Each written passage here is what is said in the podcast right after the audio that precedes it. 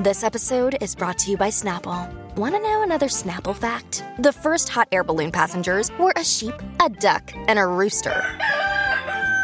Ridiculous. Check out snapple.com to find ridiculously flavored Snapple near you.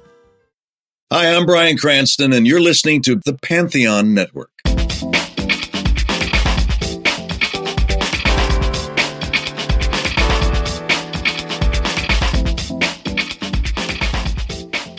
Hey, I'm Nick DiMatteo, and welcome to Music is Not a Genre, the interview edition. This is interview number 31. It's also season five, episode 36. Thank you, as always, for watching and listening. Please remember to support this podcast at patreon.com slash music is not a genre.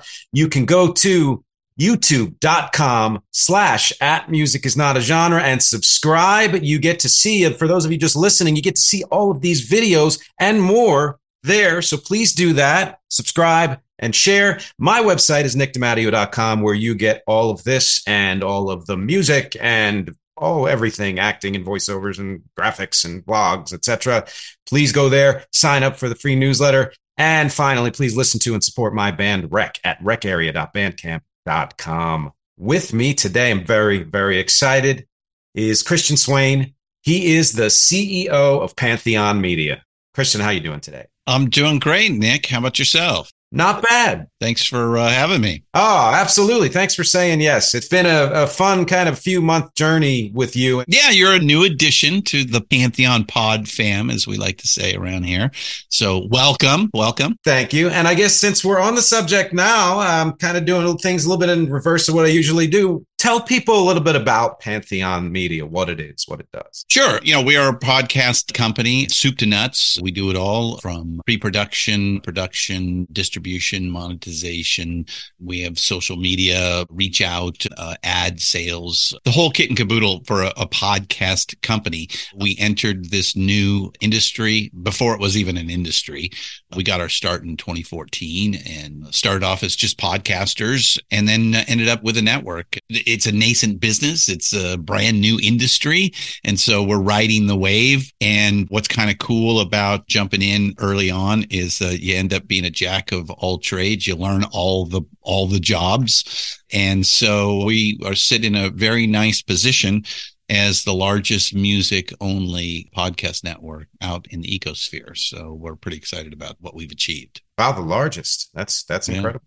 How many yeah. uh, podcasts do you have? We have uh, just over 100 now. It's pretty broad. Uh, we don't believe in a uh, particular type of music. We love all music, and that means everything, everywhere, historically to the present. Every genre that you can think of, from classical to jazz to rock to pop to hip hop to it doesn't matter bluegrass we really think that music is a language and it's the language of the if they, they say if math is the is the language of the universe music is based on math and therefore I call it its voice. It is the voice of the universe, and it speaks to all of us probably more so than any other art form in existence. It's almost like the sense of smell in memory.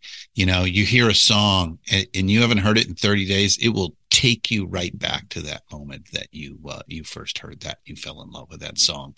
And uh, it'll make you do crazy things you know good and bad. You know and and the, the ability especially like pop songs you know the ability to tell a cohesive story in three minutes or less that's pretty extraordinary. So uh, you know we love delving into what makes it work when you get right down to it. You know, is it talent? Is it education? Why these particular notes strung together mean something more than another set of notes strung together. Mm. Any way we can slice it and open it up and peer into it, that's what people want to hear. They really are interested in, you know, pulling the curtain back and seeing uh, you know how uh, how this is made. Now, for us, especially since we started off with uh, with a historical podcast called Rock and Roll Archaeology, this whole pantheon media starts with rock and roll archaeology. You know, it was a, a deep dig to use an archaeological term that took the music of the late 20th century and looked at it from a lens of how music, culture, and technology wove together to create this this big explosion in music. A lot of people don't know that, you know, musicians were not flying around in the equivalent of private jets back in the 18th century when Mozart uh, existed. They were contract employees, you know, barely making a living. And a few did really well. Most, you know, not so much. But with the rise of technology, especially the late 20th century, recording techniques had begun to mature. Certainly after World War II, there was a lot of new technology that was going from a military purpose into a commercial purpose. And uh, a lot of that technology found its way into music studios and live sound and everything else that goes along with that. And the American democratic system which was the dominating culture post war, had something to say. And the first thing it had to say was it's about the people. It's not about the elites. Rock and roll and all that music that came about uh, it is is a common man's art form. And it was considered lowbrow at the time. We we feel it needs to be elevated because it is a connecting point in how the culture shifted from pre 1960s to the world we live in today. And the music helped spread that message of the counterculture. And the counterculture really is the culture that we exist in. So we take this American democratized culture that's out there, uh, a can do attitude, a DIY aesthetic. And, you know, you harken back to African American blues, white Appalachian country, gospel from both the black and white uh, churches, but mostly the black churches, and maybe a little bit of jazz and other pop music that's going on at the time. And you concoct a brand new soup that we call rock and roll. And we just think that that late 20th century, all the music in it, all of it, country, disco, hip hop, whatever you want to call it, that is all rock and roll because it's about an attitude. It's about uh, this this street type of music that rises up and speaks universally to other peoples around the, the, the globe. So to watch rock and roll become a global art phenomenon in real time was the first time that that had ever happened. You know, think back at the Impressionists at the the end of the 19th and early 20th century. Uh, this was an art movement that really, you know, took a while to get going. In fact, its most famous and, and, and probably the greatest artist is Van Gogh out of the Impressionists, and he never sold a fucking painting when he was uh, alive. So to say, you know, yeah, Monet and, and Manet and and uh, Renoir and some of the others, you know, they did okay, but that art movement really grew as time went on. It wasn't a smashing success. In fact, it needed to, you know, have sharp elbows and and and fight its way into the the art world as it was. Uh, with rock and roll, boy, out the gate, 1955, you know, that kid from Tupelo, Mississippi, shows up and uh, goes on Ed Sullivan, and the world changes pretty much uh, overnight. Now, interestingly the man tried to contain it because the last thing that the establishment in uh, the United States wanted was white white kids and black kids hanging out with each other. Uh, they'd spent a lot of effort trying to refrain from that. They hoped and uh, thought this was a fad and that it would go away, and uh, they did their best to make that happen. And you know, by 1960, uh, you know, Elvis is in the army, uh, Chuck Berry's in jail, Little Richard went back to the priesthood. Buddy Holly, uh, Ritchie Valens, the Big Bopper, dead. A lot of people don't know that that that initial class, that that that first class, uh, you know, the sister Rosetta Tharpes and uh, Jerry Lee, uh, you know, Carl Perkins. It's a small group of people. It's like you know, ten to twenty people. That's it. Those are the guys that were really making that early music really happen. And then you know, it kind of goes away. Well, it went away here in some respects. You know, black music kept making some really good music. White music tended to kind of revert back to the Pat Boones and trying to follow the Sinatra sort of way. But, you know, these mop tops over in that uh, port town uh, in the west coast of England, uh, Liverpool, picked up on this stuff because they'd get these records. And, you know, to them, this was like, it, it was the gospel. They uh, internalized it, recreated it, and sent it back to us on February 9th, 1964 and the world has never been the same since. You know that kicked off the counterculture and uh, you know the beatles bob dylan crosby stills and nash janis joplin aretha franklin they all these people created you know the explosion the the nuclear explosion as we said in our uh, episode 7 when the Beatles arrive uh, in America and how it how it changed.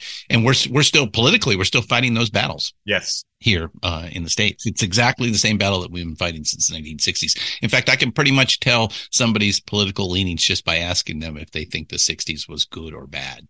Oh yeah. God yes. Yeah yeah. Hello, Pantheon podcast listeners. Christian Swain here to tell you more about my experience with Raycon earbuds. Our family now has three pairs of Raycon earbuds around the house, and my wife just grabbed a pair of the Headphone Pros to replace some headphones from a company that was double the price. And yes, she loves them. Now, if you haven't pulled the trigger on a pair of Raycons, or even if you have, but you're in the market for another pair because they're just that good, well, now is the time to check them out because they just launched their upgraded model of the best selling everyday earbuds. With Raycon's upgraded everyday earbuds, now you also get active noise cancellation, ergonomic design, and multi point connectivity that lets you pair with two devices at once. New quick charge function, three customizable sound styles, plus awareness mode. Available in a variety of vibrant new colors to complement any and all skin tones. I even have a pair of earbuds in a cool green color. I have tried just about every earbud known to humankind, and these Raycons are fantastic. Seriously, if you've been wanting to check out Raycons, there truly is no better time. You're going to ask yourself why you didn't check them out sooner, and Raycon offers a 30-day happiness guarantee. So, what are you waiting for? Go to buyraycon.com slash Pantheon today to get 20% off your Raycon order, plus free shipping. That's right, you'll get 20% off and free shipping at buyraycon.com slash Pantheon. Buyraycon.com slash Pantheon. So, uh, so we started with this thing, rock and roll archaeology, and that's our deep dig. Uh, it's uh, seven to ten thousand scripted words. Uh, it's highly researched. Uh, my writing partner Richard Evans is a journalist by trade, and so it's uh, double, triple sourced. we rarely make mistakes, and I think we've only been called out twice, and both were corrected in, in minor. Like one, I can't remember the other one. I, the one I do remember was that we transposed the address for Motown Records in Detroit, and somebody called us out on that. And so, hey, hey, they were right. You know, we we fixed it with the next episode out there. And because it took us so long to to put these out, we ended up having somebody send us an email one day, basically saying, "Hey, can't you do something else in between?" And we were like, "Oh, yeah, I think, yeah, I think we can." And so my business partner, Peter Ferrioli, our COO, kind of said, we need to form a network. So the first thing we did was we created the original six. These were six shows that we produced in house. Two of them were recaps. Uh, we did a recap on vinyl. Uh, if you guys remember that show uh, on HBO, uh, only lasted one season. Very dense, huge production, too many cooks in the kitchen. Uh, there's a lot of good reasons why it never made it out of the first season into a second season, but there was a lot of good music in it, and that's what we focused on. I mean, every episode was just so dense with uh, with music. My Shazam blew up uh, several times just trying to get the the number of songs in each episode. And then roadies, we did roadies on Showtime, which had the opposite problem. We we we always say that uh, vinyl had too much head, not enough heart, and roadies had too much heart, not enough head. We do feel that roadies kind of got better as it went along, and by the last episode, it was like oh, it was really baked, and it could have gone on as a second season. Unfortunately, that uh, didn't happen. And you know, and I'll, I'll, also say that fictional rock and roll is hard, and that's a that's a tough thing. Anyway, so we did those two, uh, and then we created a couple other shows. Uh, one on movies we called Real Rock. Uh, uh, I had a friend who was a 30 year vet at the San Francisco Public Library, and we brought her in and called it the Rock and Roll Librarian, and things like that. So we did that, and then the next thing we know, we had people like yourself send an email or call and say, "Hey, how do I get on your network?" And we were like, "Oh." Yeah network and so we started bringing in third party shows uh, like yourself and we made the decision very early on that we wanted to specialize uh, we felt that the future of podcast networks was specialization. You can't be a jack of all trades to all people. Early on in any kind of an industry, you know, you do whatever needs needs to be done. But once an industry starts to, you know, begin to solidify, create internal and external rules, you need to specialize a, a little bit more. And so, you know, our jam is music and we figured we'll specialize in that. And that has served us very well. So we ended up, like I said, becoming the, the largest music only podcast network in the world. Now, I'm not sure if that's a great thing or a, a good business decision or a bad business decision because music uh, as a subject matter is not at the top of the podcast subject matter lists, you know, crime drama, self help, religion, you know, things like that. So what I need is a rock and roll crime drama self help religious podcast, and uh, we wipe out all the charts. So we did that. And the second thing that I think that was really interesting for us is that we took the rock and archaeology feed, and because people were asking for more content, we just stuck the content into the rock and archaeology feed. Now, somewhere around 2017, 2018, there was a there was a shift in the industry going from downloading podcasts to streaming podcasts. Spotify obviously had a lot to do with that. Uh, at the same time, Spotify spent about a billion dollars acquiring podcast companies. So that also elevated the industry and it actually created an industry. It really was kind of a hobbyist sort of, uh, if you remember how personal computers came about. Uh, there was like a homebrew kind of uh, situation, and then you know, then the Apples and Apple being one, and the uh, the IBMs, you know, made you know legitimate consumer based uh, PCs, and we saw that happen with Amazon and Pandora and iHeart and uh, people like that jump in and really begin to focus on podcasts. But reel that back to us. So because we just kept sticking everything into the rock and archaeology feed, we had some people complain because, you know, when you download, that's taking up storage space on your device. When you stream, you don't have that problem. So we, we why am I getting all these podcasts in my uh, my feed? And we basically just trained the audience. We said, and, and it, technologically, it worked for us because we were moving from download to streaming, and everybody was getting there very quickly. But then we didn't have to; they didn't have to take up that storage space. So all we had to do is say, think of it like a magazine. You know, you you flip the pages, you see the headline. If it speaks to you, read the article, and if not, well, you know, go on your way and go to the next one. So that's what done, and that's what Pantheon is all about. I love that you say that you specialize and at the same time can keep the content of Pantheon so diverse. I mean, you described it better better than I could that you do not limit it by genre or even by approach. And I've only scratched the surface of what kind of podcasts are in Pantheon. You have people who only review books that tell a story about music. And i mean it's just it, eh, or people who only focus on one band or something or one artist and then others who like I go all over the map, and then people who do just one specific genre. And I mean, that's my people. That speaks to me. Great. You know, Great. that makes me happy to be a part of the of the family. But uh, to even just to say that anyone who has not even it's pantheonpodcast.com. Right? Correct. Uh, that's the website. Yes. Anyone who has not explored that, you have to go and explore that because I mean, but don't base it on the two of us. There is music in there that is being covered that you will love period. It's just everything is there. It's incredible. Well th- thanks for saying that nick. And you know and again I, you can find the main feed on any of the podcast platforms just pantheon podcasts just put that in spotify or wherever. And that will be that that main feed that will have all of the shows in it that uh, that show up. And we do spread them around a little bit. Uh, you know we don't put out every show every day. You know we kind of ask the contributors to uh, kind of spread it out. And everybody's doing a really great job of scheduling their shows shows to to kind of uh, give some some breathing room for the the listener out there. But again, you know, weirdly, Nick, and I'll use this as a double uh, here. We are kind of following the Rolling Stone magazine model. Mm. You know, what was put together in the 1960s was music first.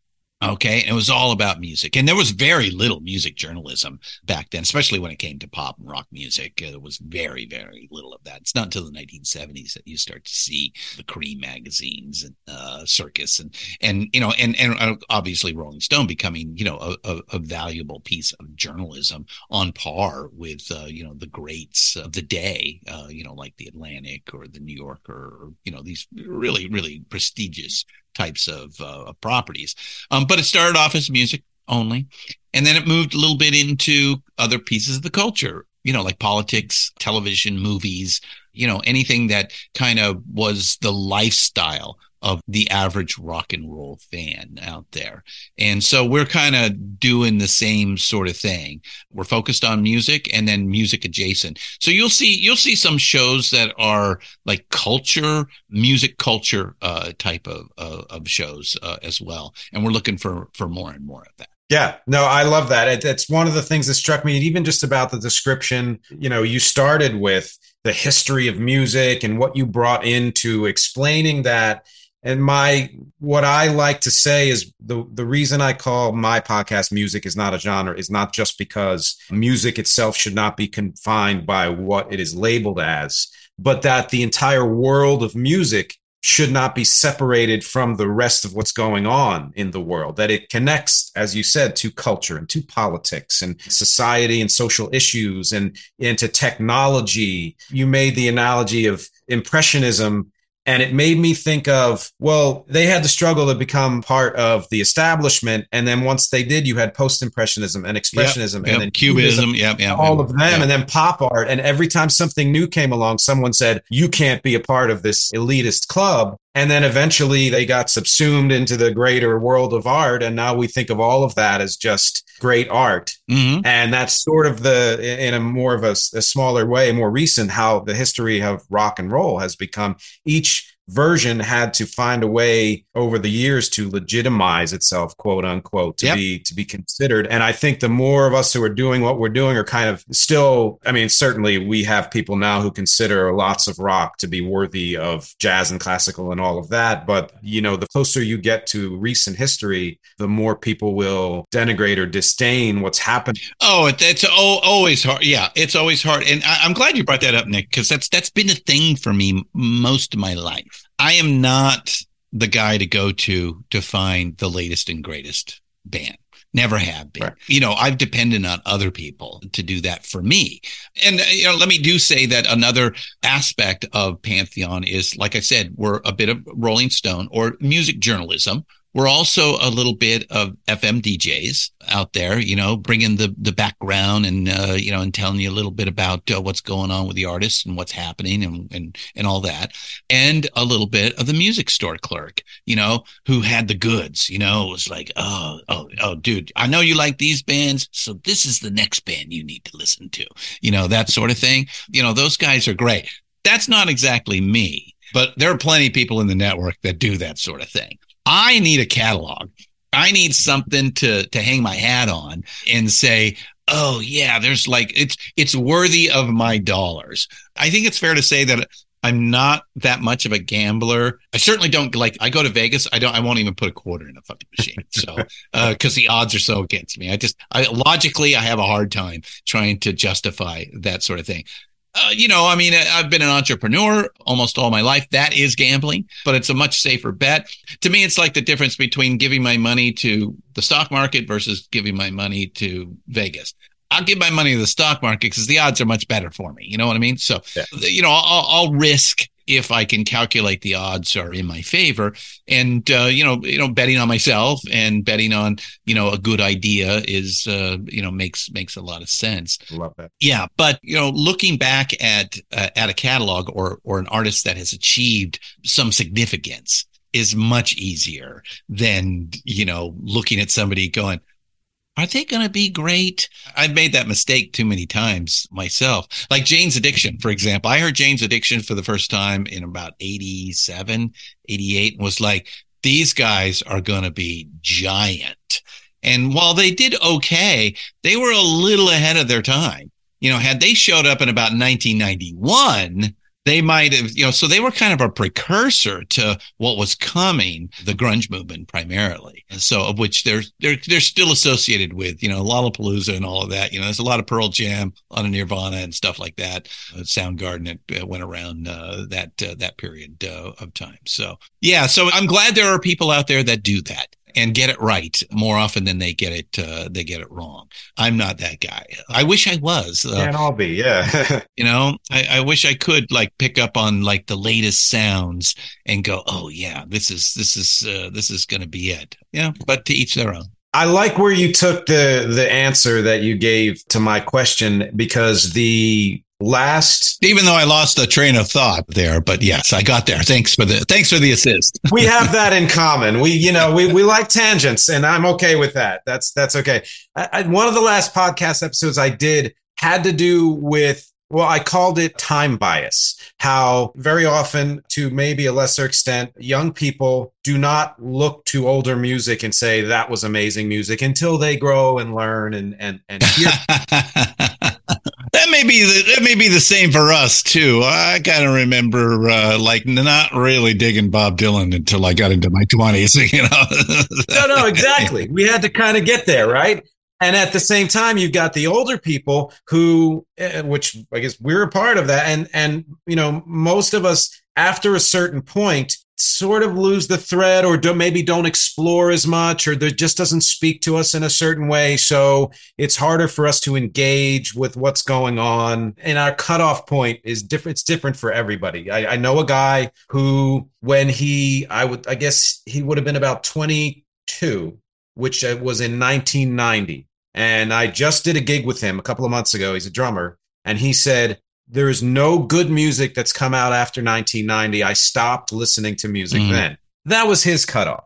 I know people whose cutoff was, you know, in their 30s or in their 40s or whatever. And and even though I do tend to prefer music that I grew up with and bands that I know, I do still listen to new music and try to stay in touch with that and try to incorporate some of those ideas into the music I create and everything. Well, as a creator, I think I think you have to. You have to keep up with the trends and and what's changing. And especially, you know, in an art form where the technology changes so rapidly so cool you know it's just it, it, and it's light speed nowadays eh, given digital technology. You know i i just don't know. You you'd get pigeonholed and stuck you know as a you know a retro band or something like that if you don't you know try at least try to find that.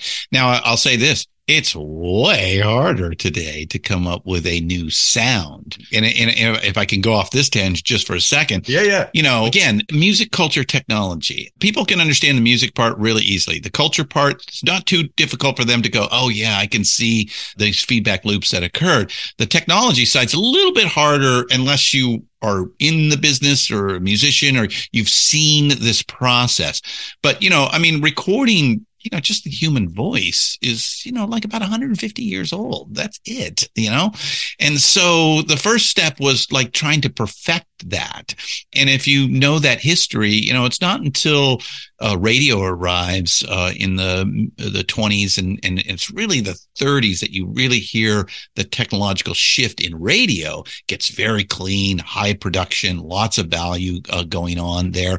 And this became, you know, the primary form of entertainment for most Americans before the advent of television.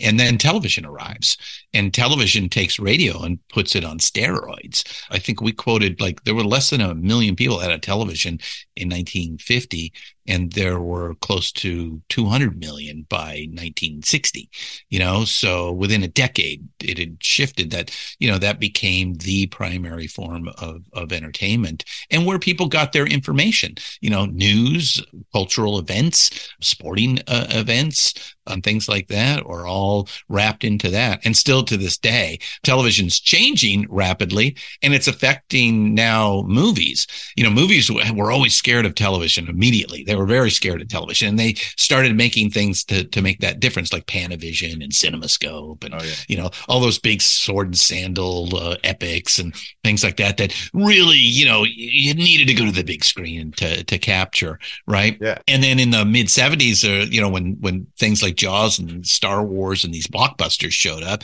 then sound started to become a big part of the movie going experience, which you could not replicate in television at home uh, uh, very well. Yeah. But nowadays, everybody's got a 65 inch flat screen and a surround sound and so you know movies uh, have a much harder time getting people uh, into the getting butts into the seats And the only way to do it is to make these big giant spectacles almost you know these marvel movies are very similar to the sword and sandal type of uh, biblical epics that uh, that we got uh, when television first arrived.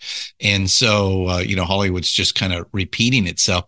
I don't know how successful that's going to be because the you know the one thing that movies always had better than television was the storytelling because they had the money. And so they'd get the the the, the talented writers and they would snatch them up and, and move them to there that's not necessarily the case anymore. And so, you know, the really quality writers end up on television. They have much more freedom, much more uh, creative freedom. They have a, a bigger palette to tell a, a, story arc. You know, you're not limited to an hour and a half to three hours. You have uh, shows that, uh, you know, are these 10 hour storytelling uh, devices when you get right down to it, uh, you know, just told in 10 episodes. Uh, but it's, it's all thought out of as a single arc, you know, beginning, middle, and an end, and all of that. So, so it's uh, it's an interesting uh, paradigm that we find ourselves in. Uh, and so, if I can take it to music, you know, to go back a little bit about new music and why it's difficult is because the rest of the recording process was about achieving perfection and trying to fix everything that you could fix. You know, uh, we used to do it with razor blades and try to fix it, uh, tape loops, or you know, various mostly uh, mechanical type of repair jobs. And then digital arrived in the 1980s and MIDI. And then you start to get uh, the digital composing uh, software, what are called DAWs. And, uh, you know, now you have these things that can, you can replace a single note. Yes. And they do. Yes. you can put the rhythm track on the grid perfectly and they do. And about 10 or 15 years ago, we achieved perfection. You could, you know, every song was absolutely perfect. There wasn't a note out of place. But to me, it kind of made it a little soulless. And I think the kids are beginning to figure that out. You know, yeah, there's a, America's a lovely place, uh, especially if you love backlashes. you know, we're 180 degrees one way, and then uh, instead of like you know, making an adjustment, we go 180 degrees the other way. So, so, so now I hear, I hear, you know, a little more grid, a little more this, you know, humanness to desire. And to your point, yeah, I, I have a 23 year old who, you know, when he was about 16, 15, I think it was 15, you know, at the dinner table one night, he had been asked to be in a talent show because he played a little guitar. And uh, he had gone to you know the the music uh, camp during the summer and that sort of stuff. He was in junior high. It was in eighth grade. So uh, uh some parent called and said uh, hey we really want michael to play in this band but he he's he, he says he doesn't want to do it. Can you guys talk to him? We are like yeah sure. So at the dinner table that night we brought it up and said you know michael uh, you know why don't you want to do this? He goes i'm sorry rock and roll is just not cool and I was, oh, you want to talk about a knife to the heart, yeah. right? Yeah. Now, uh, once he got to college, oh gosh, the classic rock started coming out. Hey, this song's really awesome. You know, this Elton John guy is wow. You know, yeah. and now, now, now he's got all. You know, he still has his hip hop. Don't get me wrong. Uh, and there's nothing wrong with that. But like I gravitated to Bob Dylan in my twenties, he's gravitating to some of that great classic rock. And there's there's a lot of it to be had because you know, like I said, this recording technique kind of came to maturity in the 1960s and certainly by the 1970s. In fact, if you put on a piece of music, uh, a label uh, piece of music from the 1970s or today, it's very difficult to tell the difference in the high fidelity between the two uh, pieces. If you go back in time, the 60s, you can hear a little bit of difference. Certainly in the 50s, you can really hear it. You go back even further and it starts to get really reedy and thin. The technology just wasn't uh, available to achieve what was needed. I mean, you know, you just if you go back and you look at how Geoff Emerick changed um, how he recorded using microphone technique and what was allowed versus what he was able to do, that changed the Beatles sound dramatically, of which everybody listened to the Beatles and then followed suit from there. You know, you can see how these things come about, and so. The other problem and the big problem for new music today is A, finding a new sound that hasn't been done before. Uh, that's really hard to do because everybody and their brother can make music. You can cheaply get a DAW and a little keyboard player, a keyboard and a sequencer, and you're off and running making songs. And now you can make them sound pretty good. You know, are they going to be hits? No, I, I think there's a, there's a certain level of talent and education and experience that's required to do that. Although, you know, the ability to get there by watching, say, just YouTube will get you there much quicker than we could ever do that. Oh yeah. You know, and I also think that's another reason why I'm seeing the electric guitar come back a little bit uh, these days is because the kids can they can you know get on YouTube and figure out how to master the damn thing in six months as opposed to years that it would take for us to you know just you know plugging through uh, you know the music books and listening to the radio or getting on tape and then having to that tape recorder and go back and what's that? What's that? Yep. can't hear it. You know, that sort of thing. So, Yeah. so yeah, yeah, like all things, double edged sword. But you know, at its peak in the rock and roll in the mid 1970s, um, uh, maybe if you want to say its peak was the mid 1980s, you know, there were maybe a thousand people involved in it. I'll be fair and say 10,000 people total in the entire music business. Okay. God. Uh, and now there's hundreds of thousands, if not millions of people. And you have to compete against that, you know, on a, everybody's flat. Now, you know, those, those who have money and can market, uh, can, can do so. But again, the art has to speak for itself and it has to connect or, or it doesn't. And, and one, one never knows that, uh, you know, I've heard many stories. I'm sure you have as well of, uh, people thinking this was a hit and it wasn't and vice versa. In fact, the vice versa is really the more common story is like, we just thought it was a throwaway. And, uh, you know, and that's, that ended up being the, being the big hit, uh, out there. Those are the stories we cling to, to as uh, uh, you know, as creators. Like, oh, you know, no one expected this song to become a hit, and it came out of nowhere. And but you're right, yeah, there are people who spend a lot of money and marketing and time trying to make something a hit, and it doesn't speak to people. Yeah. Well, and then add add the fact that uh, there's no money in recorded music either. Uh, you know, so and and you know the effort that goes into producing a piece of music and getting it uh, in shape to be uh, publicly presented, both live and, and in a recording studio. You know, you you have to make it uh, so that it can uh, withstand multiple listens. You know, and, and if you're good, you know, you make it dense and intricate in a subtle way. And I, I don't know if you get that from, uh, you know, I, I play in a cover band. I, I don't do original music and I haven't done original music in, in decades. But here's what I know. Every song that's ever made it, there's something magical about it, and you got to figure out what that is. It may be the chord structures, it may be the little melody that is put in, it may be a little hook, it may be just attitude, it may be just you know how uh, the two melody instruments played off each other or something. But somewhere, somewhere in that song, it could be the cheesiest song. If it got into the top forty, there's some sort of magic to it somewhere, somehow. Right. and we got to figure out what that is because that's what keeps you coming back. That's what keeps you listening is that magic. Where is that magic? What is it? Yeah. uh you know and even when you figure it out you feel good because you figured it out and you'll keep coming back for that reason too Right. And that doesn't necessarily mean you can figure out yourself how to replicate that or make it your own or make it, Yeah. you know, find your way into that level of uh, connection that may include something, some, maybe some density, but at least has something that resonates with the people who are listening to it. I'm a part of, uh, to supplement the original music, as a lot of us do. I, I'm a part of several cover bands, but the primary one is uh, Beatles. Like almost every weekend, somebody requests, we want a Beatles band for this party, you know.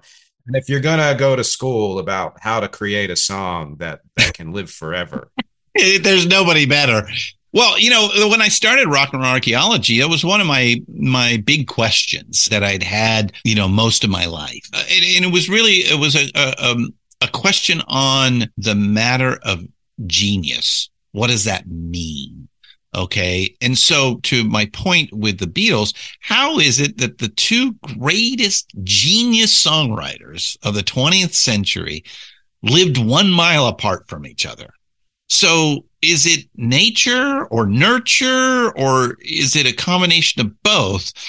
In the end, we settled on, and I've already said, timing is a big factor with the Beatles. They just show up at the right time. It's just so uncanny in so many ways, both for Britain and for America. You know, because they, you know, they're, they're Beatlemania is 63 in, in the UK. Right. Right. And these guys, basically, they're just coming out of the rebuild of World War II. You know, rationing had just finished, the conscription had just ended, and so they were feeling ebullient uh, and and wanted to express that. And here's this music that's coming over from America that expresses that you know, you take that and oh, what's the what's the the homegrown music that they were skiffle? You take that and skiffle, and you put those two together, and you can see where all these kids, you know, and skiffle. If you think about skiffle, that's depression level sort of music making because you know the UK was deep in uh, in the the rebuild project and all the money went to to you know making homes that got bombed out after World War II and the cost of having to wage that war um, you know it took most of Europe 20 almost 20 years to uh, to begin to you know turn itself into what it is today and so they you know they bring this back to America and so that explosion then creates a million imitators out there. And, and we're still kind of in the Beatles world when you think about it. And so to your point, you know, 500 years from now, I'm not quite sure how many of these artists will be remembered. I think most of them will be Salieri's, even the big ones, you know, but I, I, mean, obviously, you know, the Beatles are at the, top of the mountain. They're always going to be at the top of the mountain. You know, I'd put, I'd put Bob right up there next to him. There are a few others that belong in that category. You know, it won't be just that, but you know, you're going to get, you know, you, you know, you're just like you have in classical, you're going to get your Brahms and your Beethovens, you know, and your Strausses, you know, it just all happened to show up in about a 50 year period, not a hundred year period. So, you know, I think Pink Floyd will probably be uh, still considered a big thing. And you, you can kind of see it in the tribute bands out in the world these days. You know, who are the big tribute bands, or to your point, who are the bands that are still being asked to be played? Right. You know, yeah, uh, Beatles are always high on the list. Thank God we do a Beatles medley, so it's always at the ready. Yeah, uh, I'm with you on that. You know, and to go back to this problem with our music is today it's just it's a it's an ending. It's an ending of where musicians were treated extraordinarily special in the culture hence the term rock star. I mean it was equivalent to greek gods living on earth. You know what they were able to achieve what they were able to get away with the flaws the successes.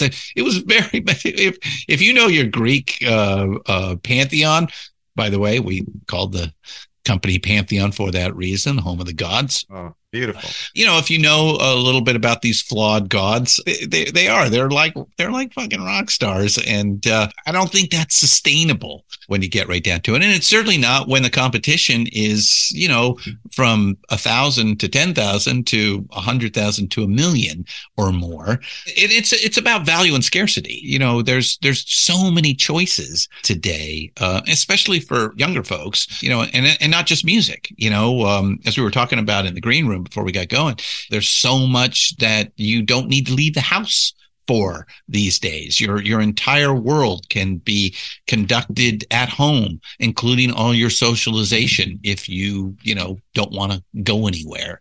And the pandemic proved that. And uh, I don't know, you know, um, the kids may find that is uh, their future. And, and if so, then what's going to happen to the venues? Because after recorded music, the only way to make mu- money in music right now is live.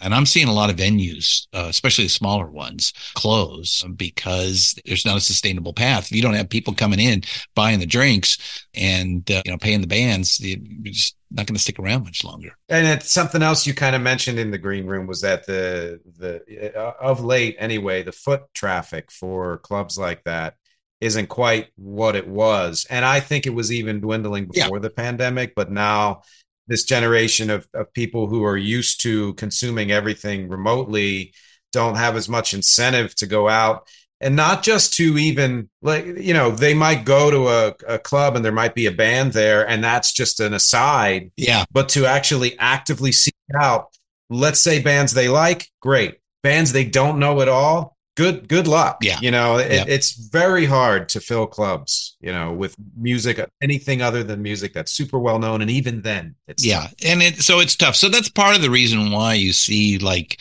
you know, all of these classic rockers hang on for 50, 60 years is because it's, it's hard to duplicate. They, they again, timing is everything. They, Yeah. Just they kind of followed in the wake of that Fab Four, and turned out that it ended up being big business because youth culture. This was how they determined their friends, their tribes. You know, your show's music is not a genre. Well, back in the day, music was very much a genre. uh, I mean, you know, Oh, yeah. you know, we, we we just talked about this in one of our latest episodes, Guitar Mageddon, episode 21, I believe, where the first real schism in we, we talked about the mods and rockers, and that's the first kind of schism that we see in rock and roll. It was it was like two weekends in the UK at a couple of beach towns. The British press, of course, blew it out of proportion and made it like this big fucking thing, and we've all had to live with it since. Yeah, yeah. But you know what you can say is there were the mods who were looking for you know the next iteration of the music, and then there were the rockers who preferred the rockabilly style, uh, you know, 1950s type of of rock and roll. You know, hey, look, the future always wins out. Sorry, that's just the way the world works. Yep. You can't be stuck in the past. The present only lasts for a moment. The future's all you got. So you better prepare for that. Mm-hmm. Wow. But in 1969, 1970, when we started to see the precursors of heavy metal, you know, hard rock, and we we focused on Deep Purple, the big three, Deep Purple, Black Sabbath, and Led Zeppelin, Uh, you know, all came out about that same time. The music press, even though it was small, really held their nose at that stuff. They did not like it at all. But the kids did. yeah. You know, I mean, come on. Is there a bigger band of the 1970s than Led Zeppelin? No. But the music press just hated them uh, uh, at the time. Granted, did they need the press? No. And also, you know, they also did something which was a little unusual at the time. You know, they hid behind a mysterious wall they created specifically away from the press to create that sort of imagery that helped them along the way achieve that. You know, I mean, how many rumors and conspiracy theories did you hear about Led Zeppelin, you know, uh, back in the day? So, you know, it, it worked for then. But again, I, you can't, you, you, I, I just don't see how you could duplicate that today No. certainly mysteriousness. I mean, Jesus, I, you know, and, and I, I hate to say it, but we're kind of at fault uh, uh, at some of that. I mean, our whole mission statement, as I said earlier, is to expose the backstage, to look behind the curtain, to see what the wizard is doing out there. Well, we're kind of ruining a big part of that mysteriousness, aren't we? You know, I, I can say that, but at the same time, I do know this about history, and that is that when you're in it, and, and I'll, go back to another piece that I was talking about earlier about vinyl and and and roadies and how making fictional uh, rock and roll is difficult, and it's difficult in its moment because it's happening, and there's so much real stories to be told that most people they just want to hear the real stuff. They want to hear this, they want to hear that. But then what ends up happening is that institutional memory kind of goes away. That generation, and we'll say the baby boomers are beginning to die off, and that memory doesn't exist anymore. And so what ends up happening is again, this plays into my Greek god theory, is that we mythologize. We create these mythologies and they become bigger than life and they turn into, you know, what uh, eventually, you know, you know, think about what people are going to say about David Bowie a hundred years from now, you know, whoa, what the hell? Look at this guy. What the, what's going, you know, it's just, you know, and, and there are many others that fit in that category. Think, just think about Kiss, you know, what are they going to say a hundred years about Kiss? Yeah. you know what what does that say about us as a society what is you know think think about what because that's what they'll do they're, they're going to try to figure out what we were about by looking at these artifacts and hence why we called the show rock and roll archaeology and how it's going to affect their current future well, how it created their present, I should say, in the future. It's going to be uh, interesting to see. You know, people always ask me, you know, if, if, and I don't do an interview show anymore. I used to have an interview show. I did about 150 of them and put it to rest because I'm busy on the,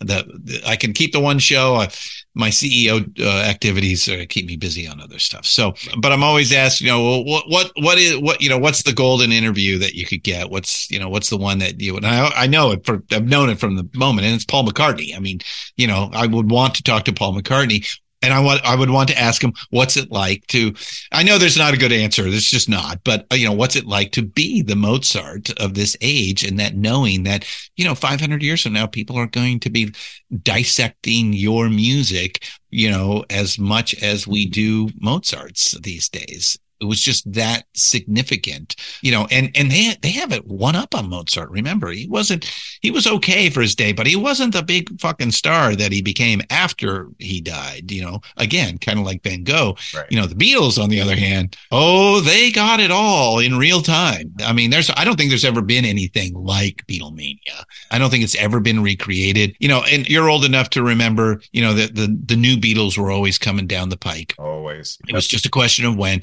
Never happened. You know, some some got close, you know, but again, you know, Led Zeppelin's a great example. You know, they were huge in the 70s, but they didn't have the same cultural cachet that the Beatles did. They weren't universally loved like the Beatles were and are today. Uh, I, I'd say Led Zeppelin is much more universally loved today than they were, you know, at, at, at its time. But my point being that uh, that these four guys had, you know, got to and then had to experience this level of fame that just really is unfathomable for most people. We've seen it in little ways. You know, obviously the royals uh, in the UK get a bit of that. Certainly when Princess Diana was alive, she kind of had a bit of that cachet. You know, some of the boy bands, you know, kind of had a, an inkling of that but there was no sustainability and it wasn't, you know, there are famous stories of ushers saying the amount of urine after a Beatles performance was unbelievable. And I don't think that ever happened again. and I'll leave it, I'll leave it with that. You know what? That's a that's a beautiful way to end that. I look, everything that you've been saying as pot is blowing my brain up and it's giving me like 50 questions to the point where we may just need to do this again at some point in the future. sure, anytime. Man. Thank you. Thank you. And what I'm going to do instead of that, since we're coming close on time, is to abandon all of those and ask one more question. It's usually the question I start with, and that is tell people about you. Like, how did you come to all this? What's some part of your story that you think we want people to know that's significant? Why do you do what you do? Wow. Where do you come from? That's a big, big question that I could go in a lot of different ways. I mean, oh, first of all, I was born and raised in Southern California. So, you know, entertainment capital of the world, you know, right there as it's, as it's happening. Not that my parents were uh, involved in the entertainment uh, business, but uh, I did have friends whose parents were involved in the entertainment business. My parents moved around a lot. When I was in high school, I went to five different high schools. And, you know, at the time it was horrible. It was, you know, really difficult as you're trying to learn social skills to be thrown, into the deep end, uh, you know, multiple times as opposed to easing into it. But at the same time, it, I learned some really lifelong skills, you know, meeting people and, and not having issues with that, uh, you know, being open to ex- new experiences and uh, adventure and all of that, uh, you know, is, is always been a, a, big part of my life because of that experience out there. Music always spoke to me. I mean, as far as I could ever remember, I just loved it. I loved everything about it. I loved the storytelling. You know, one of my earliest musical heroes, I'm not sure if I said this on an interview before, was Johnny Horton because my dad was a big, he, he, loved country music. And so the, the, the most rock and roll I got when I was a kid was Johnny Cash, just so you know. Uh, not a lot of rock and roll. My dad was from Texas. My mom's from Denmark. Her interest was Engelbert Humperdinck. Oh yeah, and yeah, and things like that. Maybe some Tom Jones. I got that. You know, who's like maybe rock and roll adjacent now. But but Johnny Horton, he would write these songs that were just these historical stories. You know, uh, North to Alaska or Sink the Bismarck or, or the Battle of New Orleans. You know, it's just, just and as a kid, they're simple to understand. You know, and so I just I gravitated to the story storytelling. And I was born a natural performer. Throw me on a stage any size, as many people as you want. I do not have a problem with that. I will get up there and act like I know what I'm fucking doing. Luckily today, I kind of know what I'm doing. But when I started, I didn't, I didn't know anything other than I knew how to perform. I knew how to work an audience. Uh, you know, I went through theaters uh, as a kid and uh, did that all through high school and everything like that. So it's a natural ability. The singing part, though, that I had to learn. That I wasn't naturally born with. Weirdly, my dad was but he had no inclination to teach me. I had to learn it on my own. And so again, I learned stuff on my own. The other thing that I learned is I, I put almost every single band together myself. I was always the leader. So I learned leadership qualities. I learned how to be entrepreneurial. You know, I learned to work the gig economy before there ever was a gig economy. Yeah. But I will say, I always had a certain level of, of lifestyle expectation. So I always had a day job. I didn't just do music 100% of the time because there is no money in that. Certainly, even back then, there was no money in that. You know, I wasn't willing to sleep on a floor, rat infested floor just to make it. And that may be a big reason why I never did because I just wasn't willing to sacrifice that much. And almost everybody that I've spoken to, and I don't know about you, but almost every rock star that I've spoken to, there was no plan B. 100%. It was, this was it or die trying. You know, I don't know if I had that in me at the time. So, but you know, my love of history and I've always had a love of history since I was a kid. All those sword and sandal movies, I love those things. You know, Moby Dick. I'm a reader, love sci-fi and love uh, historical novels and uh, reading history books. Anything about it. I can I can talk about any point in history from the beginning of the universe till today. I, you know, I, I can, I can have a pretty erudite conversation with pretty much most of the ancient civilizations and how they came about and, you know, how they existed and how they ended and how one led to, uh, to the next. So I had this big love of history. The other thing, as I said, I was a reader. So for me, learning about music was reading reading books, reading magazines, reading anything. I thought I could figure out how to be a rock star by reading what the other rock stars did and the journalists and the commentators that commented on it. It helped a lot. Uh, it's not exactly the best way to do it, but it helped a lot to get me to understand the business and how it works, you know, from the low level. And we got to the point where we were headlining like uh, the big clubs at on Sunset Strip, the Whisky uh, Go Go and the Roxy and places like that. My original band in my 20s was called Infrared. We were together on and and off for about 10 years. And uh, we had a couple demos produced by some famous people and things like that. And that's about as far as we got uh, out there. So always a day job, always an entrepreneur, but always a love of music, love of, of reading and history. And then I started a couple of tech companies in the 90s and I sold one in 2007 that made me some uh, uh, some money. And I, I signed a contract, worked for a company for another seven years. The first five were great. I should have left at that point, uh, but I stayed two years too long. Hated every minute of it. We got bought by uh, Carlyle, a um, uh, a big uh, investment uh, brokerage. It just and and it literally, uh, my company was like about twenty five people. We sold to a company about thirteen hundred. When I left, there were over thirty thousand people in the company. So you're just a number. And as, an entrepreneur, the worst thing you could be is just a number. It's just yeah, in, impersonal. Yeah. So in 2014, I left the company and I had to make a decision. You know, did, do what did I want to do? Uh, what did I, I was uh, in my mid fifties and you know, I thought, geez, uh, do I want to do another tech thing? And I, I kind of felt like that business had commoditized and I wasn't sure where tech was going to go. I ended up being right. Uh, tech really commoditized, but it wasn't for a few years later, but it was happening at the time.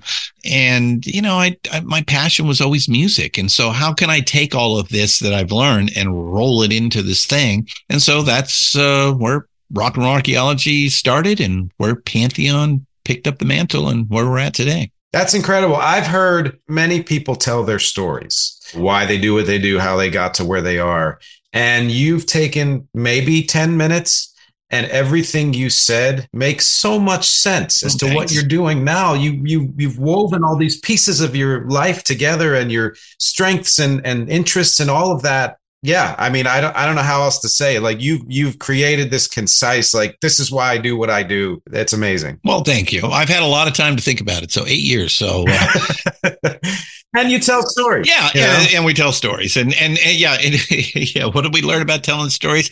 Keep it moving forward. Uh, yeah, keep the, yeah, keep the right. keep the uh, the asides and the uh, the side tracks, uh, the back alleys uh, to a minimum. Yeah, if we can. You know, it's not always easy. Well, listen, Christian, thank you so much for joining me. This was amazing. Of course, Nick. I had the greatest time, and like I said, I'm gonna have to just think of a way to write down all those questions and pepper you on some other day, you know. yeah, yeah, I'm always good for uh, you know a philosophical discussion on just about anything. Uh, like I said, my uh, interests are wide. I don't know about the depth of uh, some of it, uh, you know, uh, but I, I, I have a pretty extensive general knowledge background, and and and I weirdly I think that's the world we live in. I mean, expertise is now left to the machine, you know, because I can be an expert on anything if you give me enough time. All I got to do is jump on the Wikipedia and the And yep. and you know start a Wikipedia and then Google and get deeper and deeper and follow the Dunning Kruger uh, graph. And, uh, you know, I can become an expert in whatever fairly quickly. So the machine is there for the expertise. Mm. I think the future of humanity or the, the human interaction with that is to know where to find it, where to find that expertise, where to, you know, the, the, the, the general knowledge, uh, is that it's, it, at, at, the same time, maybe it's just a yin yang, uh, you know, you need them both, uh, when you get right down to it. Ah, I love that. Yeah the law of contrast you know? Yes. I, I, read something somewhere it said contrast was the first law of art you know? And and i don't know if it's mm-hmm. true or not but it, i love i just love the concept. Well all you have to do is look at a black and white uh, photograph and that'll tell ah, you yeah there you go Very there true. you go. Well we're gonna have to have one of those philosophical discussions sometime. Thanks again for joining me anytime nick and thank you all for watching and listening. Please go to pantheonpodcast.com, explore everything. I'll put that link and a couple of other links or just some information about Christian down uh, in the text. And as always, I appreciate you spending time with me. My objectives here are music, conversation, and connection. Thanks again, and I'll talk to you next week.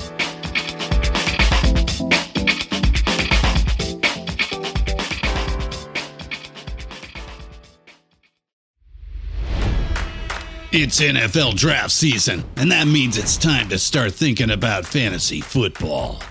FantasyPoints.com features industry leading experts and prognosticators using proprietary hand charted data to help you score more fantasy points. FantasyPoints.com is the place to go for whatever kind of fantasy football you play. Whether you play fantasy football, daily fantasy sports, or do a little bit of everything, Fantasy Points has the meticulously researched content to guide you to victory. And why wait for the fall? Fantasy Points also covers the new spring football league, the UFL. Join the guru, John Hansen, Scott Barrett, Joe Dolan, and other massive names in the fantasy football universe with an exclusive offer. Use code Pantheon for 15% off any fantasy points package, including the all in package, with access to every article, tool, and data nugget that Fantasy Points has to offer. That's fantasypoints.com and code Pantheon for 15% off at Fantasy Points. Fantasypoints.com, code Pantheon. Score more fantasy points.